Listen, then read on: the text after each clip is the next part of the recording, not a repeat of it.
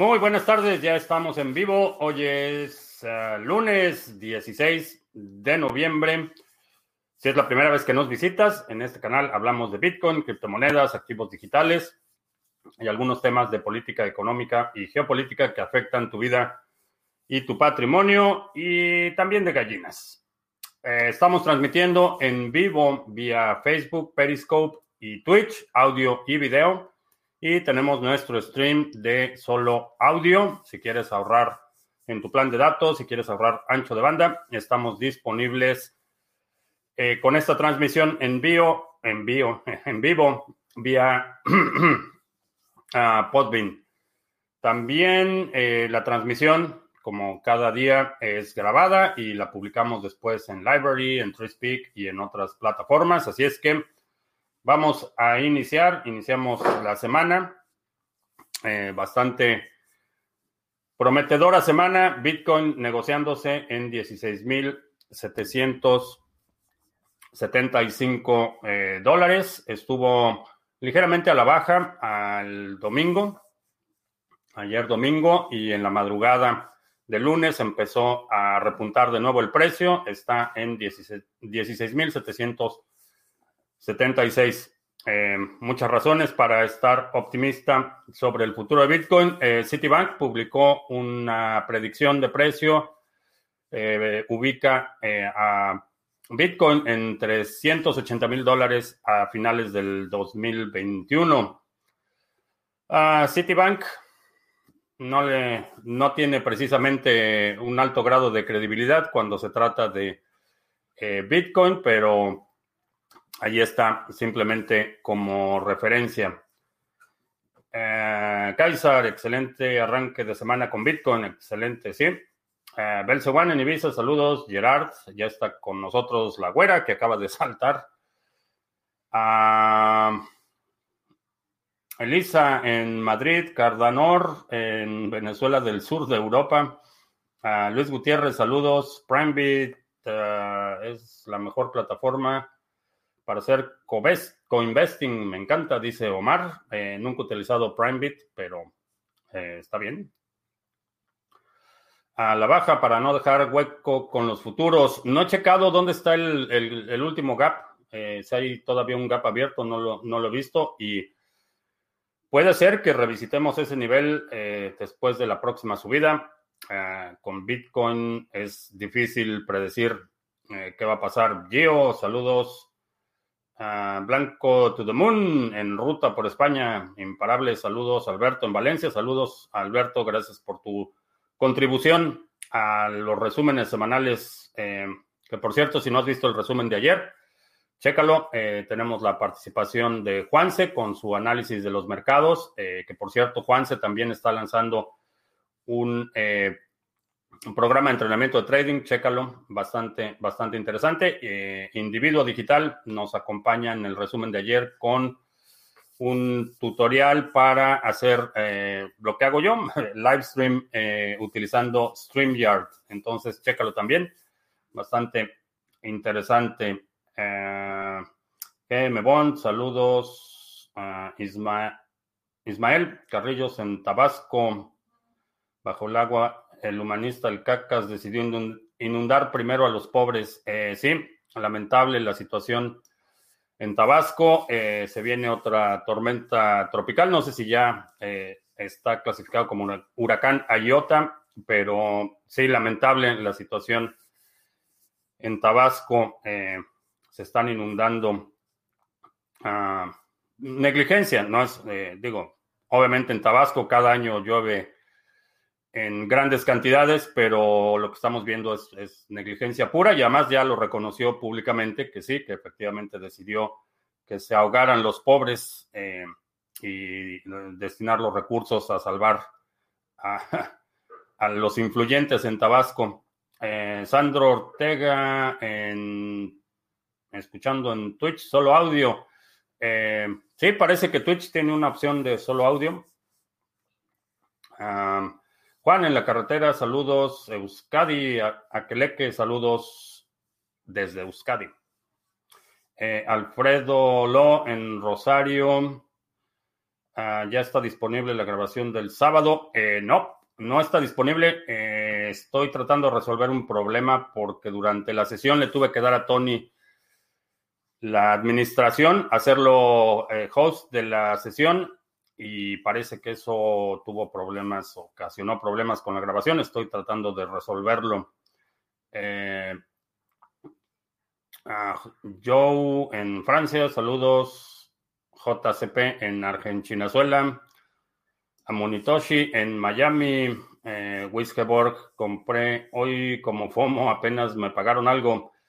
Si no es dinero que vayas a ocupar en un plazo, digamos, de un año, no creo que te vaya a incomodar mucho si compraste a 16,700 o a 18,000. Realmente creo que en el largo plazo no va a haber una diferencia significativa. Obviamente, en el corto plazo, si estás haciendo trading activo, definitivamente impacta tu precio de entrada. Es lo que va a determinar tus ganancias. ¿Qué piensas de Lightning Network? ¿Podría ser la solución por excelencia en la red de Bitcoin que deje sin sentido a muchas otras redes? Creo que sí. Creo que particularmente aquellas cuyo único atributo o atributo principal era pagos rápidos y baratos. Creo que sí. Ayer estaba viendo, no ayer, ¿cuándo fue? El sábado, sí, me parece que fue el sábado. Estaba viendo una gráfica de todas las empresas que están desarrollando servicios o infraestructura para Lightning Network, y está creciendo rápidamente. Creo que sí. Mencionaba, de hecho fue en el resumen de ayer que mencionaba, y en un tema que platicábamos la semana pasada, que si había en el horizonte alguna otra moneda que pudiera desbancar a Bitcoin. Y mi hipótesis es que con todo este desarrollo de infraestructura, lo que está sucediendo es que Bitcoin está absorbiendo atributos y propiedades que la hacen más robusta, y que cuando compites por usuarios, cuando compites por transacciones y tu único atributo puede ser absorbido por alguien más grande, creo que sí, vamos a ver algunas que no alcancen su potencial pleno. No creo que desaparezcan o desbanque a nadie, pero creo que muchas se van a quedar limitadas en términos de su potencial por esta cualidad que tiene Bitcoin de poder absorber atributos. Y en segunda y tercera capa vamos a ver, creo que la siguiente oleada de desarrollo, ya que Lightning Network empezó a tomar mucha tracción. Ya están desarrollando, como mencionaba, muchas aplicaciones y mucha infraestructura. Lo que sigue va a ser la parte de la privacidad, que creo que va a ser también una solución de segunda o tercera capa. Sergio Zumik, saludos. José en Caracas, saludos. ¿Me puedo unir al Club 2020? Ya no se puede. Sí, de hecho el registro se va a cerrar de forma definitiva el 11 de diciembre. El 11 de diciembre ya se cierra este grupo inicial. Vamos a hacer los ajustes necesarios para lanzar el grupo que se va a integrar el próximo año. El grupo actual va a seguir trabajando. Hay muchísimos proyectos. Estuvimos revisando los reportes de avance el sábado y hay muchísimos proyectos en términos de bienes raíces, de plataformas que se van a lanzar. Hay mucho desarrollo, y este grupo va a continuar trabajando en el futuro. Nada más los nuevos que se van a integrar, se va a hacer el corte el 11 de diciembre y ya el próximo año va a ser un plan mejorado, pero sí, para integrarte en el grupo original de los fundadores es hasta el 11 de diciembre. Los bancos tendrán que adaptarse a las criptomonedas si no quieren morir. No necesariamente. Va a haber un sector de la población que prefiera simplemente delegar esa responsabilidad, y los bancos van a seguir teniendo su lugar. La diferencia significativa que veo es que el utilizar un banco va a ser una cuestión opcional. Hoy en día, si quieres tener cualquier actividad en la economía formal, si quieres ya sea trabajar como freelance por tu cuenta, si quieres obtener un empleo, si quieres emprender un negocio, necesitas forzosamente recurrir a un banco, tener una cuenta, y eso va a ser opcional. Creo que esa parte va a ser opcional. Creo que va a seguir habiendo un número importante de personas que decidan simplemente no tomar esa responsabilidad y seguirla delegando a los bancos, pero no creo que desaparezcan como sector. Va a haber bancos en particular que sí tengan que desaparecer, pero no necesariamente por las criptomonedas, sino simplemente por su nivel de endeudamiento, que es insostenible. Creo que va a ser una cuestión opcional. De hecho, hoy en día ya para muchos de nosotros es opcional tener una cuenta en el banco, y hay cada vez más personas que están haciendo todo el aspecto financiero de sus actividades, las están haciendo en Bitcoin y en otras criptomonedas. Franco con Gaby viendo la transmisión, que es el cumpleaños de Gaby. Saludos, felicidades Gaby por tu cumpleaños. ¿Sigues haciendo hodl de Satoshi? No la vimos el viernes. No hizo su aparición el viernes, pero sí, ahí sigue Satoshi. Estuvo lloviendo el viernes y pollo mojado no. No es buena idea. Félix en Guadalajara. Gavilán, saludos. Williams en Santa Marta, Colombia.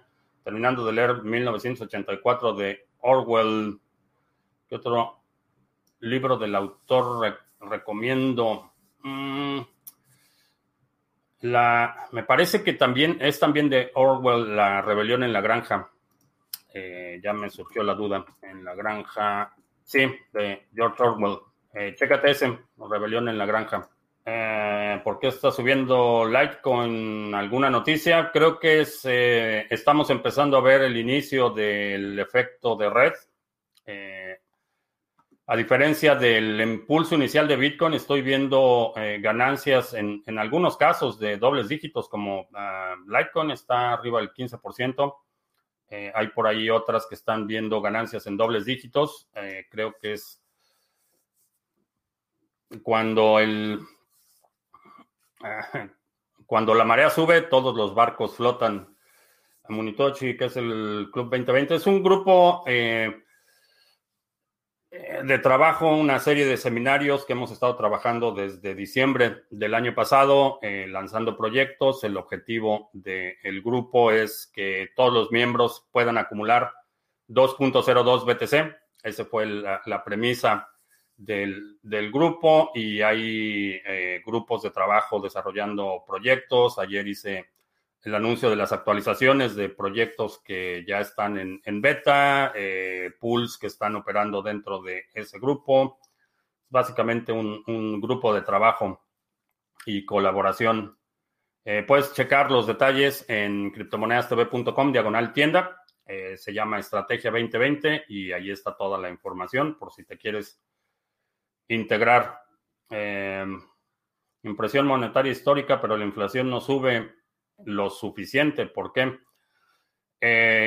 Sube, bueno, depende un poco el contexto en el que estés hablando. No vamos a ver un escenario en el que haya hiperinflación al mismo ritmo en todos lados. Ya la inflación ya es evidente. Estamos viendo incrementos de precios en alimentos básicos, que es generalmente los primeros que empiezan a ver este tipo de impactos. Hay otra situación que se está dando, es que también hay un desplome en la demanda. En condiciones normales veríamos ya un escenario muy cercano a una inflación acelerada en condiciones de demanda normal, pero estamos viendo esta combinación en la que se está imprimiendo dinero, pero la demanda todavía está bastante deprimida para muchos sectores. Entonces, depende dónde estés, pero observa, por ejemplo, precios, servicios básicos, agua, luz, teléfono, gas natural, si consumes gas natural, hidrocarburos y energéticos, es de los primeros que empiezan a ver inflación, alimentos, después se sigue a bienes duraderos, y esto es cuando empieza a la inflación, pero estamos viendo incrementos ya en estos sectores. No en todos los países se va a dar al mismo precio, al mismo ritmo. En algunos países el gobierno tiene mayor control, particularmente en el sector energético, pero checa si hoy puedes comprar lo mismo que podías comprar hace 6 meses y probablemente la respuesta es no. JCP, muy buena la sesión del sábado, así como también todo lo relacionado con la estrategia 2020, muy satisfecho. Sí, la verdad es que ha habido bastante desarrollo, hay proyectos cada vez más grandes lanzándose en ese grupo, mucha colaboración, bastante satisfecho con el resultado. Nash, ¿qué te parece para el 2021? Solo tiene un valor de 20 millones. Todavía no empiezo a hacer mi evaluación de cuáles voy a poner el próximo año, pero Nash está en la lista de precandidatos, no hay nada definitivo, pero Nash es uno de los que está en la lista de precandidatos. Liberar al Kraken, ¿sí? Estamos a un 15% del all-time high, mientras muchas alts están en un 90%. Sí, así es.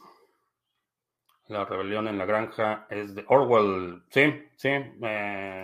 Me surgió la duda por un momento, pero sí. Me pareció escucharte hace tiempo, o lo soñé, que podía cerrar una cuenta en BNB y con la ley de protección de datos europea no les permitiría que dieran bases de datos de nuestras operaciones a Lolita. No estoy seguro. No estoy seguro. No creo haber dicho eso. No lo recuerdo, pero si la ley de protección de datos implica que tienen que eliminar todos tus datos después de cierto periodo, pudieras salvarte de ese reporte. Sin embargo, considera que Binance está operando en el limbo. Realmente nadie sabe exactamente en qué jurisdicción está Binance y por lo tanto quizá no estarían obligados a cumplir con la ley de protección de datos. Eso es algo que no confiaría en un tercero para ese nivel de riesgo. No asumiría que ese es el caso. Para entrar al 2020 hay que ver todo lo anterior o empezamos por el último. Quizá lo digo, puedes ver todo, son horas y horas de material y sesiones y demás.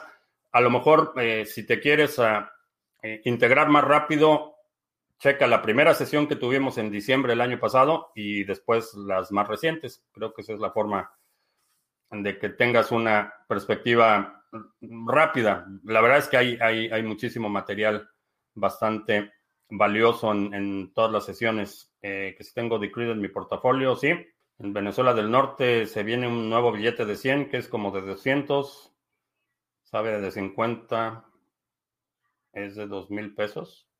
No entiendo. Un nuevo billete de 100 que es como el de 200, pero sabe a 50 y es el de 2,000 pesos.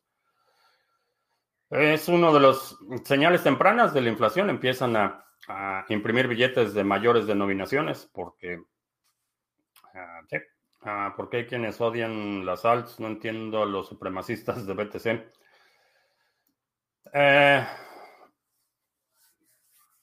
No sé, no puedo hablar por terceros. Lo que te puedo decir es que yo en lo personal creo que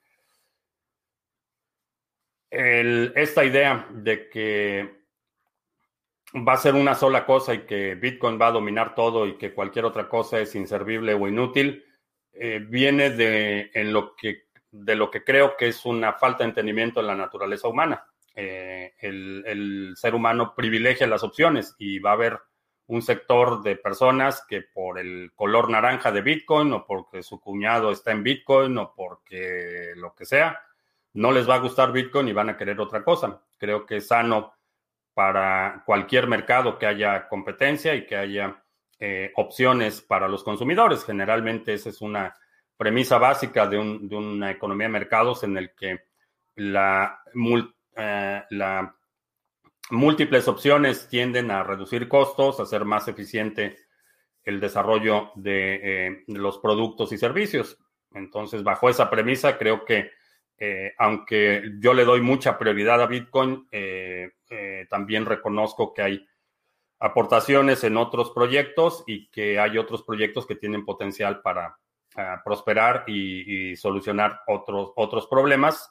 Bitcoin específicamente lo que resuelve es la transacción de valor sin intermediarios. Eso es lo que resuelve. Hay otros proyectos que están enfocados en resolver otro tipo de problemas y es por eso. Y convivo mucho, de hecho, bastante con maximalistas, pero no comparto su postura. ¿Qué pienso de Smartmatic, la empresa de software electoral que hizo fraude en Venezuela durante años? Estuvo involucrada en varios estados con su software trampa. No sé, no tengo datos sobre el software. Sé que ha habido muchísima desinformación. De hecho, la gente naranja publicó un clip de una sesión que estuvimos en DEF CON, me parece que fue en el 2000, no recuerdo si fue en el 2014 o en el 2015, donde se hizo una demostración del hackeo de máquinas electorales. Esas máquinas ya no se utilizan, esas máquinas son obsoletas. No tengo suficiente información sobre ese tema. Creo que cualquier cosa relativa a las elecciones no podemos limitar o no se debería limitar la transparencia. De hecho, en mi opinión, por ley, todas las elecciones deberían ser auditadas, no nada más las contenciosas. Todas las elecciones deben ser auditadas y parte del sustento del modelo democrático es la confianza en las elecciones y eso se debe privilegiar. Entonces, no tengo suficiente información sobre ese caso o sobre esa empresa en particular, pero si hay dudas sobre la legitimidad de una elección, esas dudas deben ser investigadas de forma exhaustiva. Ahora, desafortunadamente, en las elecciones aquí en Estados Unidos hay muchísima gente que no entiende cómo funcionan las elecciones. Por ejemplo, la gente naranja publicó un tweet hoy en la mañana diciendo que en el estado de Georgia el fraude era rampante porque no les permitían comparar las firmas con las firmas en las boletas. No funciona así. La firma no está en la boleta.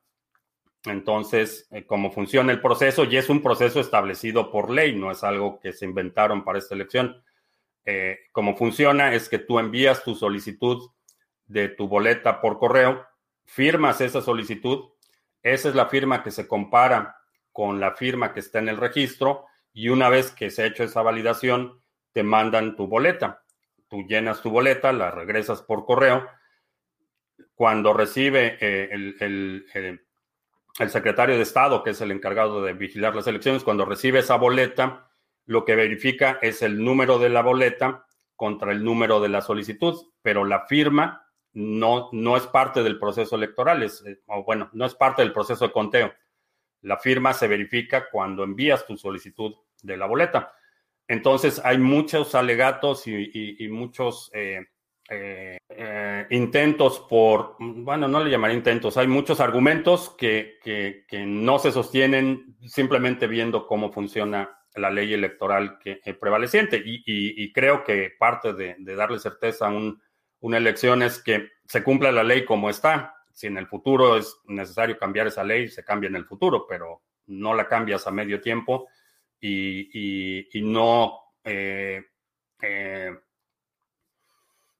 no dejas lugar a duda, pero eso es lo que opino. No tengo, repito, datos de esa empresa en particular, pero en general, la mayoría de lo que he visto en términos de acusaciones de fraude son cosas como la que acabo de mencionar, que no entienden cómo funciona el proceso y que es un proceso establecido por ley. Esto quiero recalcarlo. No es una serie de políticas arbitrarias que alguien determine al momento de la elección. Todos estos procesos son determinados por ley y irónicamente, en el estado de Georgia particularmente, ha sido un estado que ha estado dominado principalmente por republicanos. Entonces, esa es la ley que hicieron y pues así funciona. Pero sí, y creo que la votación electrónica debe tener por ley un registro en papel que se pueda auditar. Creo que esa es la única forma de dar certeza. Una vez mencioné que tener un nodo asegura recibir Bitcoin legítimo. La pregunta es si podía tener Bitcoin falso durante mucho tiempo sin saberlo, si no tengo un nodo. Existe la posibilidad. Si estás dependiendo de terceros para que verifiquen esas transacciones, existe la posibilidad. Creo que es una posibilidad marginal para la mayoría de los usuarios. Si compraste tu Bitcoin en un exchange y lo retiraste, y es un exchange más o menos decente, la posibilidad es remota, pero hay muchos que tenemos transacciones de forma constante. Entonces, creo que si quieres ese nivel de certeza de que tú puedas, y creo que es lo recomendable, que tú personalmente puedas verificar la legitimidad no solo de tus propias transacciones, sino de todas las transacciones en la red, es buena idea tener un nodo. Si Bitcoin es deflacionario y las alts no, lo normal sería que el par alt BTC tienda a cero. No, el hecho de que sea... la parte de que es deflacionario no es exactamente... No es correcto que Bitcoin sea deflacionario. Deflacionario significa que la masa circulante se va reduciendo y no es el caso. Lo que sucede con Bitcoin es que es una inflación predeterminada y es una inflación que se reduce de forma constante. Entonces, cada vez se emite menos, pero la masa total sigue creciendo y va a crecer hasta el 2140, que se mine el último Bitcoin. Entonces, en este proceso, el hecho o referirse a Bitcoin como deflacionario no es técnicamente correcto. Tiene una inflación que se reduce de forma constante. Ahora, las alts no son una sola cosa y creo que la parte de lo que hace que todo el fiat tienda a cero es la discrecionalidad con la que se emite. En la mayoría de las altcoins hay alguna forma de consenso que regula cuántas monedas se crean y a qué ritmo se van a crear. Esa es la diferencia. El concepto de que todo lo que es inflacionario tiende a cero es incorrecto. Esa inflación, la diferencia es significativa entre por ejemplo, la política monetaria de los Estados Unidos bananeros que imprime millones de dólares en un mes, no tiene relación con una inflación programática que, aunque sea muy alto el ritmo de inflación, es una inflación predeterminada por consenso. Sabemos en el futuro a qué ritmo va a crecer ese suministro. Entrar a cripto comprando USDT con tarjeta de crédito o débito y cambiarlo por Monero en un intercambio centralizado ayudaría un poco... Alejar Lolita de la casa, no necesariamente, porque te van a hacer preguntas de qué pasó con ese USDT. Ya está por aquí el Chairo de cabecera con sus teorías conspiranoicas.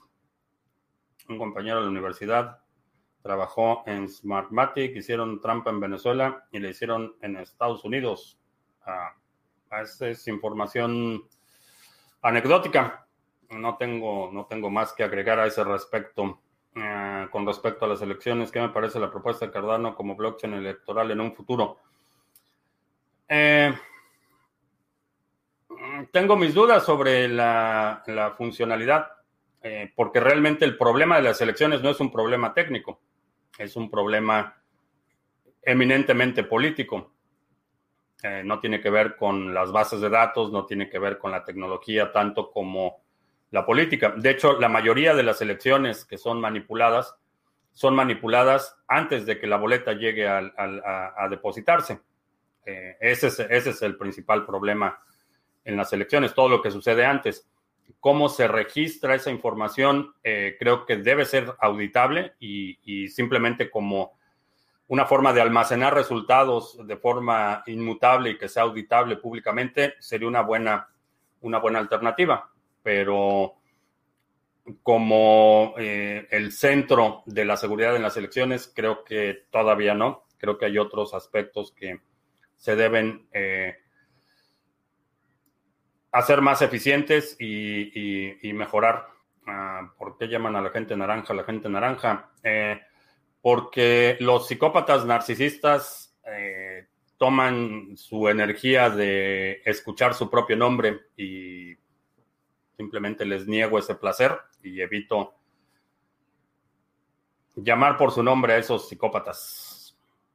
A veces se me sale porque estoy leyendo las preguntas, pero generalmente simplemente me refiero a él como el agente naranja. Necesitamos uno para el sucesor y necesitamos pensar cómo le vamos a llamar al sucesor. Tom GR en Canarias, saludos. ¿Qué tal la censura en la plataforma de Twitch? ¿Sí está más relajada que en YouTube? Sí, definitivamente. YouTube está fatal, a menos que hagas videos de bricolaje y manualidades. Cualquier cosa que digas, de inmediato te cae el algoritmo. Vaya, cualquier tema de discusión de adultos medianamente pensantes. ¿Cuándo llegará el FOMO que lo catapulte en el precio? No lo sé. Seba dice que estuvo excelente la sesión del sábado, sí. Bastante productiva, bastante buena. ¿Que Fusion subirá un par de dígitos? No lo sé. Da la impresión de que te apresuras mucho defendiendo al cacas Biden. De hecho, Tom Bass dijo literal que había habido manipulación en los votos de muchos estados. No sé, digo, no será la primera vez que estoy en desacuerdo con la postura de Tom Bass. Lo que no he visto es la evidencia que sustente eso. Y sé que hay muchísimo ruido y hay cientos de videos circulando y mira que están moviendo cajas, pero hasta este momento lo que considero lo más sólido, que es la evidencia que se ha presentado en las cortes para los litigios que van en curso. El último récord que llevaba era 12-0. Las 12 demandas que interpuso el equipo legal del agente naranja han sido desestimadas o desechadas por falta de evidencia, por falta de méritos o por problemas procesales que están presentando denuncias en cortes que no tienen jurisdicción sobre ese tema. Entonces, si hay evidencia, que la presenten y que se resuelva en las cortes, como se hace en los países civilizados. Pero hay muchísimo ruido y hay muchísima gente haciendo este tipo de afirmaciones de forma categórica, con evidencia que me parece bastante cuestionable. Al cacas Biden lo puedes llamar. No, el cacas solo hay uno y ya sabes quién es. ¿Cuál sería una salida lógica saludable de las altcoins? Agarrar un 40-30% de ganancias de vez en cuando hasta que saque toda mi inversión y seguir en holding. Depende de tus objetivos. Depende de tus objetivos personales. ¿Qué es lo que quieres hacer con ese dinero? Si lo que quieres es pasarlo a Bitcoin, sí, puedes ir rasurando cada X tiempo, cada vez que veas un incremento en el precio, vas rasurando tus posiciones. Depende de qué es lo que quieres hacer, eso es lo que va a determinar tus objetivos. Lo que tiene sentido para mí puede no tener sentido para ti. Material probatorio, hasta ahora lo están recopilando. Pues es como... No es inconsistente con mi postura en otros temas. Si hay evidencia de que sustente el fraude, adelante, que se persiga y que se haga lo que tenga que hacer. Si tienen que revertir el resultado de la elección porque hubo fraude rampante, que lo hagan. No tengo caballo en esta carrera, pero soy bastante escéptico de lo que es evidentemente una propaganda de los dos lados. Es hay muchísima propaganda y muchísima desinformación de los dos lados. Entonces, por eso mi escepticismo. Si hay evidencia, que la presenten, que se evalúen los méritos de la evidencia y si hay motivos para cancelar la elección, para revertir resultados o para hacer lo que sea que lo hagan. No tengo problema por eso. Me hace ruido que Charles Hoskinson esté contento con la efectividad que dicen tener los desarrolladores de las distintas vacunas. No sé por qué te haría ruido, pero me recuerda a las celebridades y actores famosos o actrices que tienen su primer hijo y lo que hacen es un maratón de medios dando entrevistas de cómo educar a tus hijos. Realmente el hecho de que sean famosos no les da ninguna autoridad o ninguna experiencia particular para criar hijos. Entonces, Charles Hoskinson hace lo que hace y es bueno en lo que hace, pero sobre vacunas no deja de ser una opinión personal y no tiene ninguna autoridad particular para hablar de vacunas, de la misma forma que muchísima gente que tiene opiniones de muchos temas. No necesariamente el hecho de que tengan cierto grado de reconocimiento o cierto grado de méritos personales en un sector, no automáticamente traslada esos méritos a cualquier sector del que quieran opinar. No sé, no me causaría ruido por esa razón, porque entiendo que es bueno en lo que hace, pero cualquier otra cosa no deja de ser una opinión. Al enviar BTC mediante Trezor y elegir comisión personalizada, aparece un aviso diciendo que si es una comisión muy baja, la transacción podría no completarse nunca. ¿Es cierto eso? ¿Puede una transacción estar sin confirmación por siempre? No puede estar indefinidamente sin confirmación. Llega un punto en el que los mineros y los nodos purgan el pool de memoria y esa transacción la puede reenviar. Generalmente son aproximadamente 7 días lo que puedes esperar que una transacción se quede atorada sin confirmar si pusiste una comisión extremadamente baja. ¿Por qué varios actores espían BTC? No sé si te refieres a actores de Estado, porque les interesa el control del flujo de recursos. Cardano, yo tengo mi venta parcial de Cardano cuando pase los $10. Hoy compramos el cachito, compramos BTC o ALTS. No juego a la lotería. Creo que la lotería es un impuesto a los que no entienden matemáticas, pero para efectos de ilustración y como siempre nuestro chairo de cabecera contribuye con una pieza invaliosa o invaluable. Dice que meto las manos al fuego por el cacas Biden. No vaya a ser que algún afectado por abuso sexual esté mirando tus videos. No sé si tenga que agregar más al respecto, pero no meto las manos al fuego por nadie. Y a diferencia de ese pensamiento de culto, no he visto evidencia convincente. Si hay evidencia de que cometió cualquier tipo de abuso, que lo metan a la cárcel. Pero más allá de eso, no voy a seguir amplificando algo que puede ser cierto, pero no hay evidencia de que sea el caso. Y es parte de esta mentalidad de culto a la personalidad, que en algún momento muy pocos vendan su BTC. Cada vez es menos. Si ves la cantidad de Bitcoin que está, que no se ha movido en 10 años, es una cantidad creciente.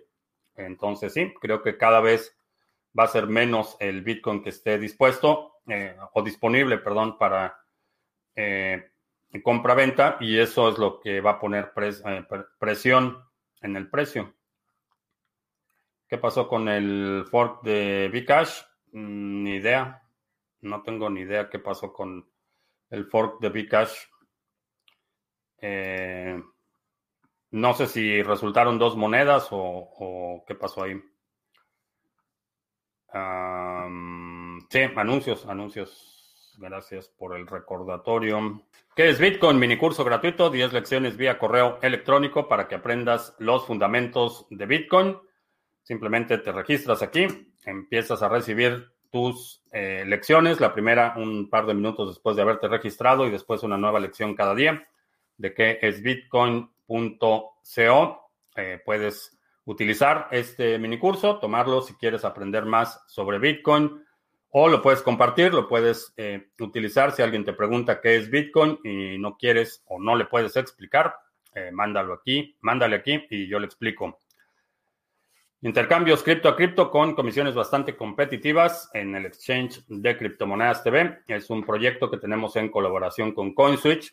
Lo puedes utilizar de forma anónima cuando es cripto a cripto. En algunos países te permite hacer compras con tarjetas de crédito o débito. Si seleccionas esa opción, obviamente no va a ser anónimo, pero es una buena forma de aprovechar movimientos de corto plazo. Y tambor batiente en nuestro pool oficial, Sarga, el pool de Cardano. Rebasamos ya los 18 millones de hadas en stake. Vamos minando bloques a muy buen ritmo. Vamos a ver cuántos llevamos. Ayer minamos 2, el sábado 1, 3, bastante bien. Si ves, llevamos 3 días en los que hemos minado 6 bloques en el mismo día. Bastante bien el pool, bastante bien manejado, mucho material, mucha ayuda de soporte en los el canal de Discord, que por aquí lo tengo. ¿Dónde está el canal de Discord? Ahí está, ese es el canal de Discord del pool. Ahí puedes, si tienes alguna duda o quieres ayuda, también Individuo Digital nos...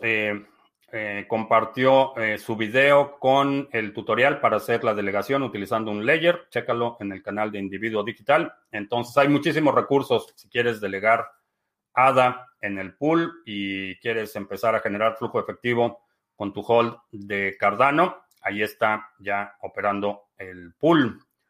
Y también ya está aquí en Library el resumen de ayer. Chécalo, bastante bueno. Interesante contribución de Juanse con su análisis de los mercados y de Individuo Digital con un mini tutorial para hacer transmisiones en vivo como esta. Library es una plataforma de video distribuido, incentivado para creadores y curadores de contenido. Así es que ganas el token nativo, Library Credits, por crear contenido, compartir y algunas otras actividades. Chécalo, estamos como Criptomonedas TV en Library. Y me estoy acordando que no hemos ni checado los mensajes en Podbean.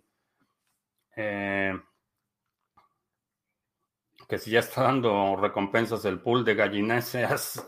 No, todavía no tenemos huevos. Yo creo que ya son... Estaba haciendo ayer la cuenta. Creo que ya es cuestión de una semana o algo así. Son entre 16 y 18 semanas. Así es que ya en cualquier momento empezamos a colectar huevos. ¿Ves alguna corrección en BTC o lo veo sin parar alcanzar los 20,000?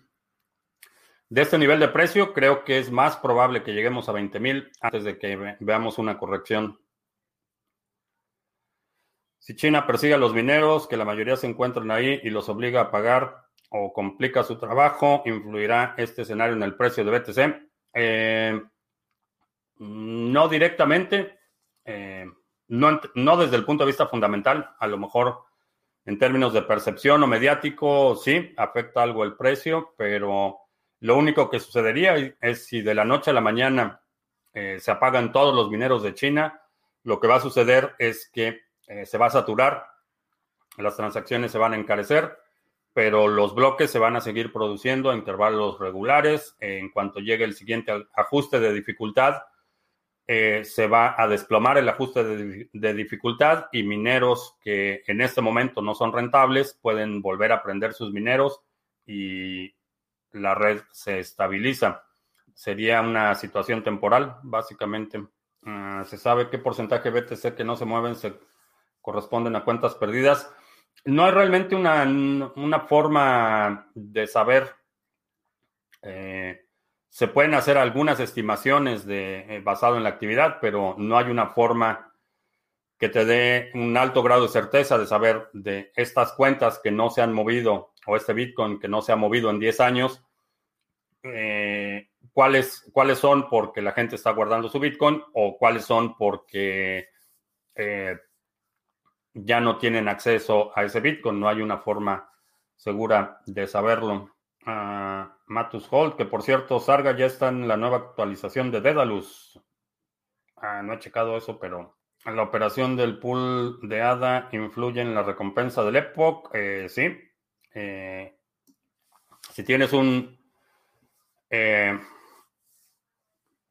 pool que está bien administrado, como Sarga, que tenemos no solo el pool, sino que tenemos relays y aseguramos que cuando llegue la oportunidad de crear bloques, estemos presentes y estemos en capacidad de hacerlo.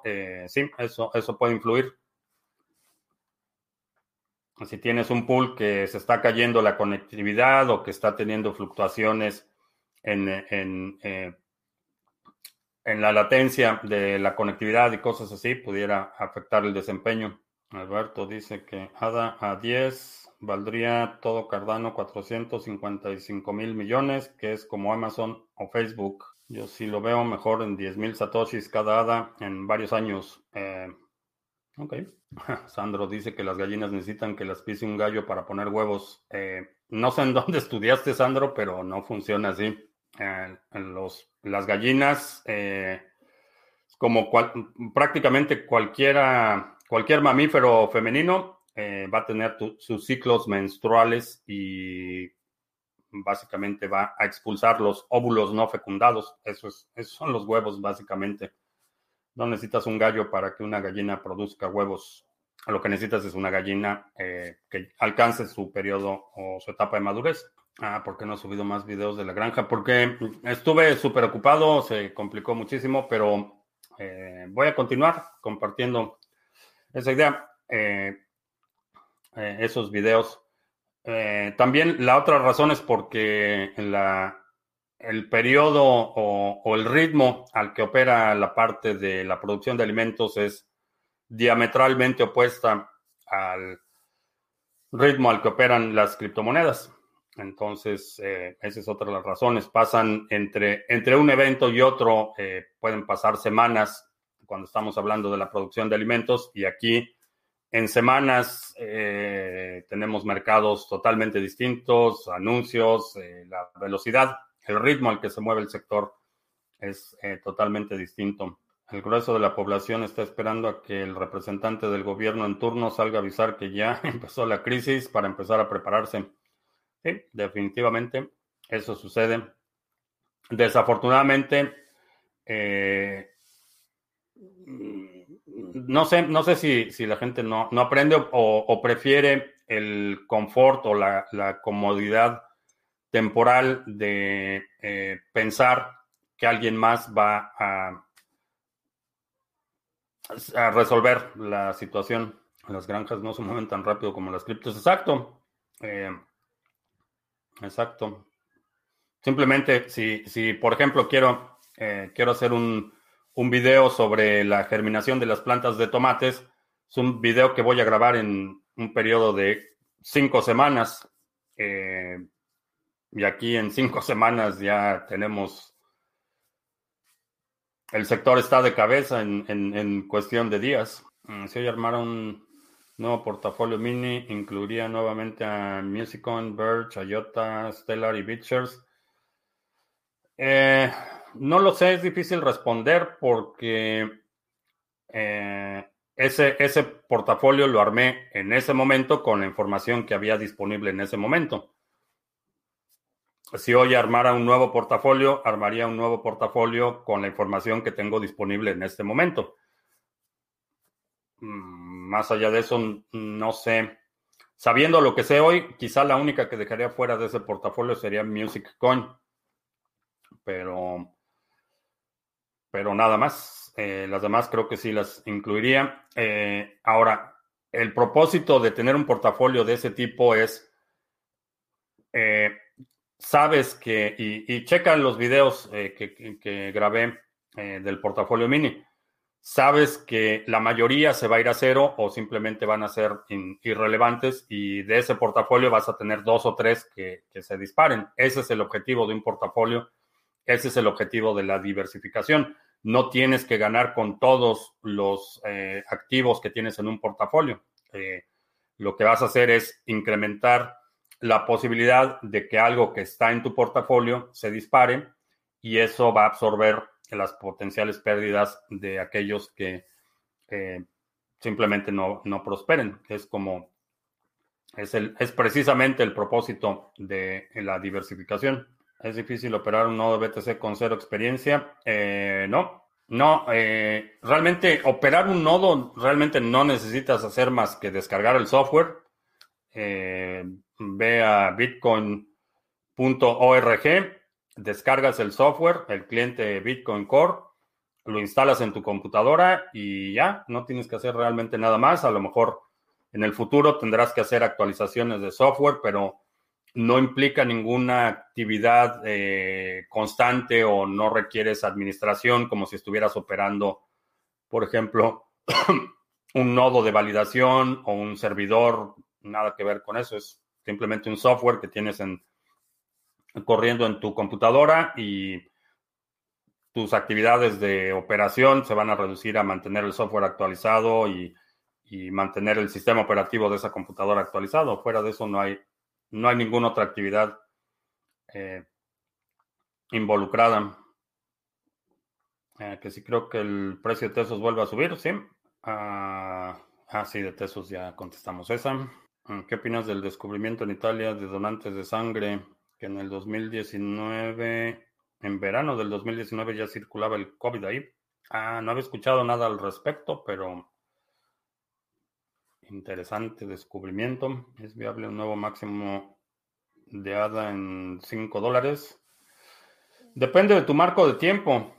Si estamos hablando de este año, no creo que sea viable.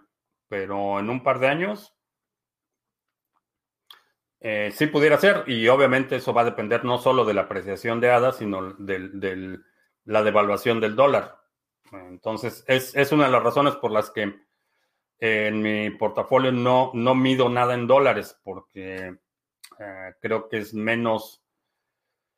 va a ser una mejor abstracción de valor evaluarlo en Bitcoin, porque vas a tener un efecto en el que el precio del dólar se desploma y el precio de ADA sube. Entonces,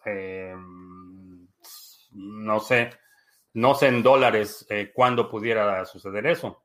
Lo que sí te puedo decir, no va a ser en el corto plazo, pueden ser un par de años, probablemente sí. También puede ser que en un par de años veamos una hamburguesa que hoy cuesta $3 que cueste 30. También eso es posible y eso va a ser el reflejo de la pérdida de valor del dólar, no tanto de la apreciación de la hamburguesa.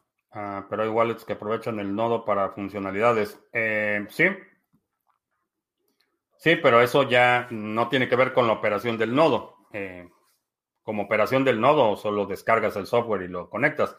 Ahora, ¿cómo lo usas? Bueno, eso ya puedes conectar, por ejemplo, si tienes Electrum o alguna otra cartera que te permita hacer esto, conectas esa cartera directamente con el nodo que tú operas. Y de esa forma todas las consultas, todo lo que ves en tu cartera en Electrum o en tu teléfono móvil, está haciendo las consultas directamente a tu nodo. Y creo que ya con eso terminamos. Te recuerdo que estamos en vivo lunes, miércoles y viernes 2 de la tarde, martes y jueves 7 de la noche. Si no te has suscrito al canal, suscríbete para que recibas notificaciones cuando estemos en vivo, cuando publiquemos nuevos videos. Dale like, share y todo eso. También te recuerdo que los domingos publicamos nuestro resumen semanal. Si hay algún segmento de la transmisión de hoy que quieras sugerir para este resumen semanal, deja un comentario aquí abajo para considerarlo. Y creo que ya. Por mi parte es todo. Gracias y hasta la próxima.